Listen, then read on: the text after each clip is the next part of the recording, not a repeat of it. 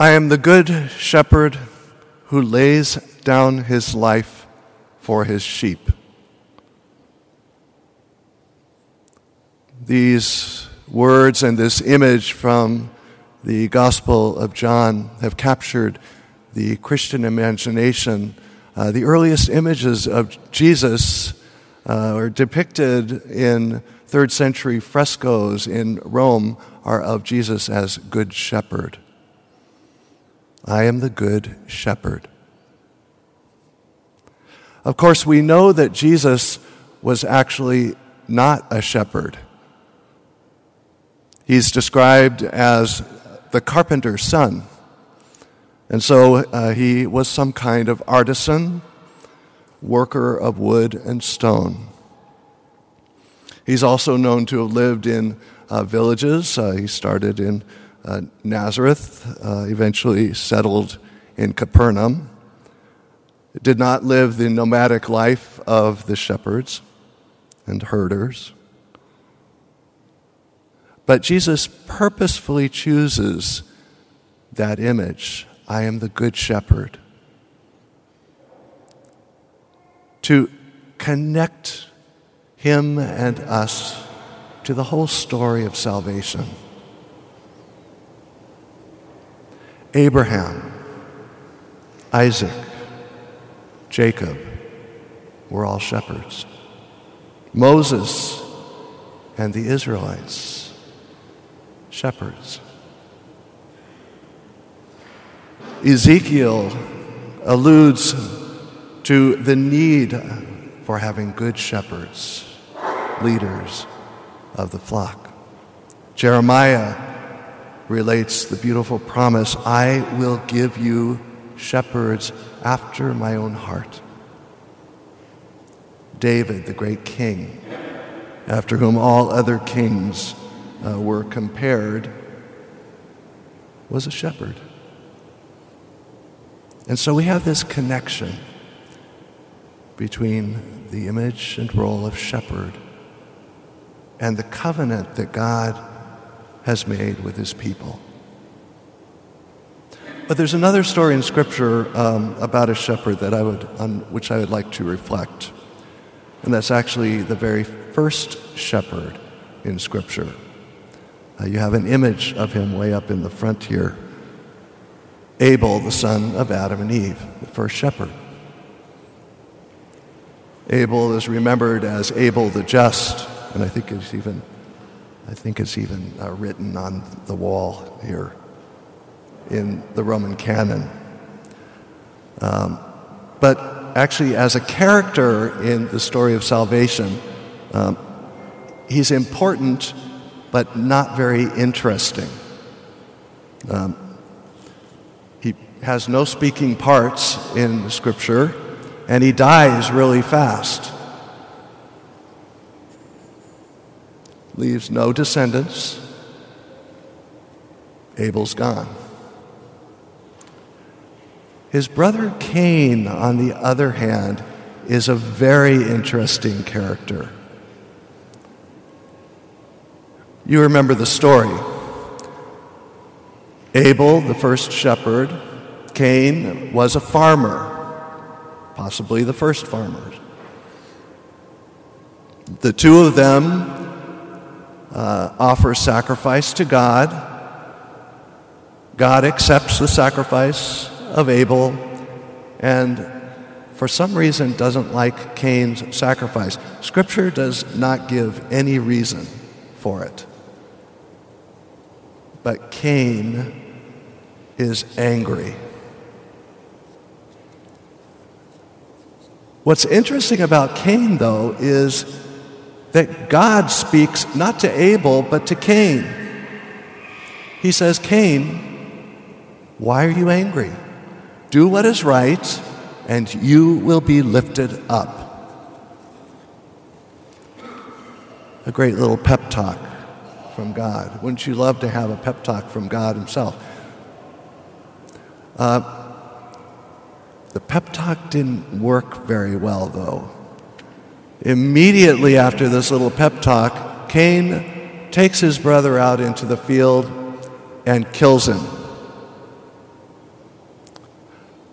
So Cain becomes set up as the anti-shepherd of all of Scripture, literally the anti-shepherd, the killer of the shepherd.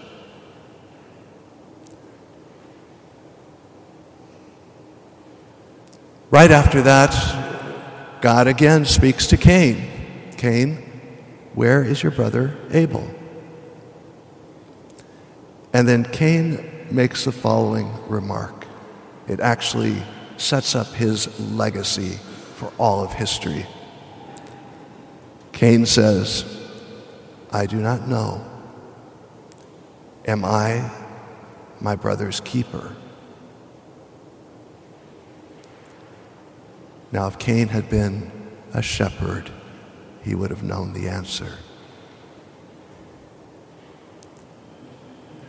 You notice God does not directly answer Cain's question, but actually the whole of salvation history is God's response. And Jesus is that response personified, an emphatic yes. I am the good shepherd. A good shepherd lays down his life for his sheep. I know mine and mine know me. I am my brother's keeper. And it is that role of caretaker, guide, and protector from which the role of priest and pastor has grown. Now you also know that, notice that Jesus says, I am the good shepherd. When he calls the apostles to follow him, uh, He does not call them to be shepherds at all, much less good ones. When Jesus calls the apostles, he calls them to be fishers of men and women. Fishermen and shepherds, they really have nothing to do with each other. Sheep and fish have very little in common. Scripture actually has very little to say about fishermen. Uh, the only story in the Old Testament about uh, fishermen is Jonah and the whale, in which case it was actually the whale that was fishing for Jonah, right? Sheep and shepherd have a relationship. The sheep know the shepherd, his or her voice, their smell, their appearance. The shepherd keeps them safe, leads them to pasture and water and places of rest. As far as I know, fish try to keep as far away from the fishermen as they can, and I've never met a fish that liked a net. But nets are difficult to avoid, aren't they? That's why the call of Peter, Andrew, James, and John in Luke's Gospel is so important. Jesus tells Peter to lower his nets. And after this miraculous catch, Peter has a prophetic realization of what is going on. He turns to Jesus. He's not looking at the miraculous catch, the miracle, but at the worker of the miracle, Jesus. And he says, depart from me, Lord, for I am a sinful man. Jesus responds to him, do not be afraid. From now on, you will be catching men. And they left everything behind and followed. It's a key moment in Luke's Gospel. Notice what they left behind. It says they left everything, but partic- in particular, they left their nets behind. How do you catch men and women? Certainly not with nets. How did Jesus do it? With the Word. In this case, the Word. The Word uttered from all eternity, whose power created everything, sustains everything, and leads everything to the kingdom. It's that Word. People followed Jesus to hear the Word, a word that he then passes on to the apostles. They will become the Word as they go out to preach the good news to all nations, while the words of the prophet Jeremiah come to life. To whomever I send you, you shall go. Whatever I command you, you shall speak. Do not be afraid, for I am with you to deliver you. I will put my words in your mouth.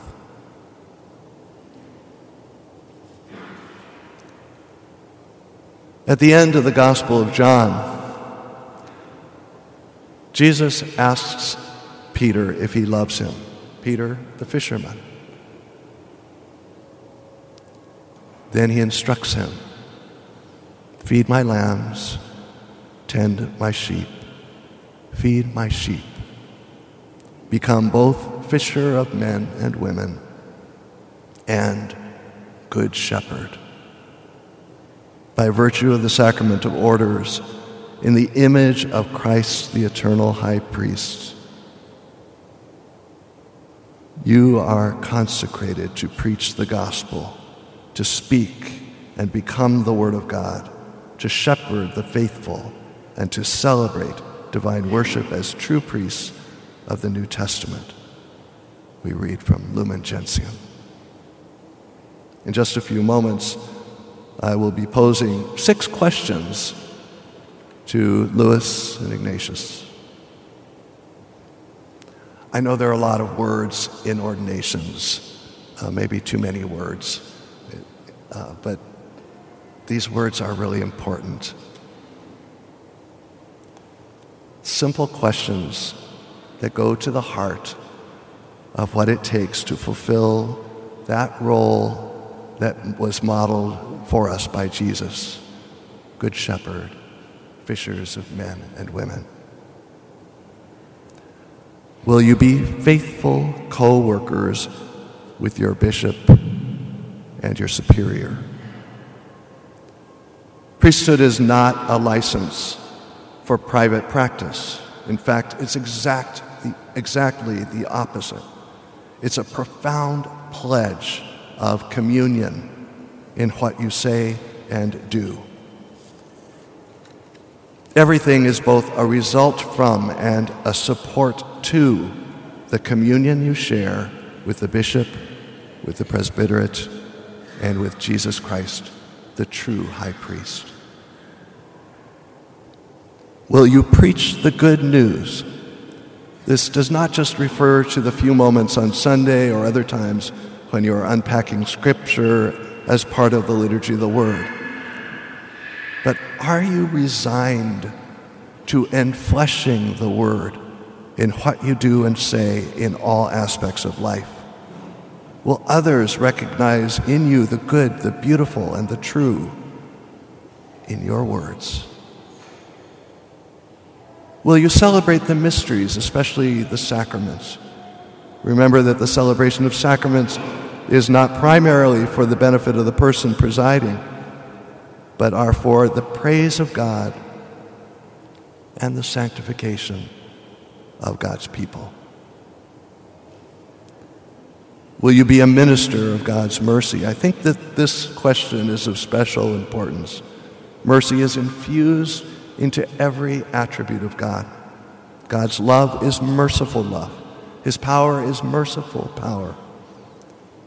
and his justice is an explosion of mercy. In the same way, the ministry of the priest is one of mercy. The altar, the confessional, the sickbed, the classroom, they're all transformed into the seat of God's mercy. Pope Francis describes Jesus as the face of God's mercy. As you stand in persona Christi, will you take on that face of mercy after the heart of God? The last two questions are different from the other four. The next one sort of summarizes the previous four and deepens and the promises that were already made. Will you conform yourself to Christ?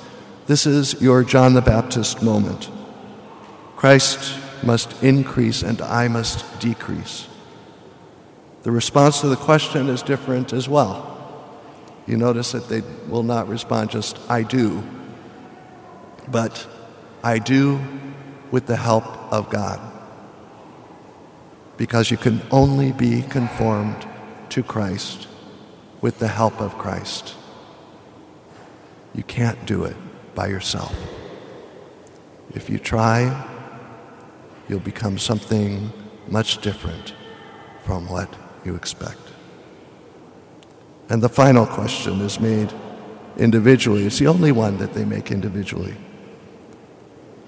You kneel with your hands between my hands and promise obedience. Obedience is uh, not very well understood or appreciated, I think, in today's culture. Um,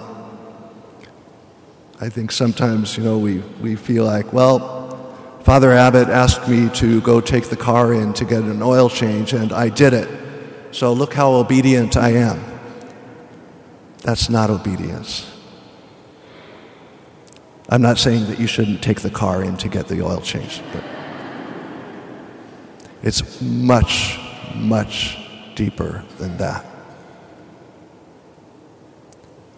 It is part of conforming yourself to Christ, whereby you place your will at the disposal of the will of the church, the church that is Christ's.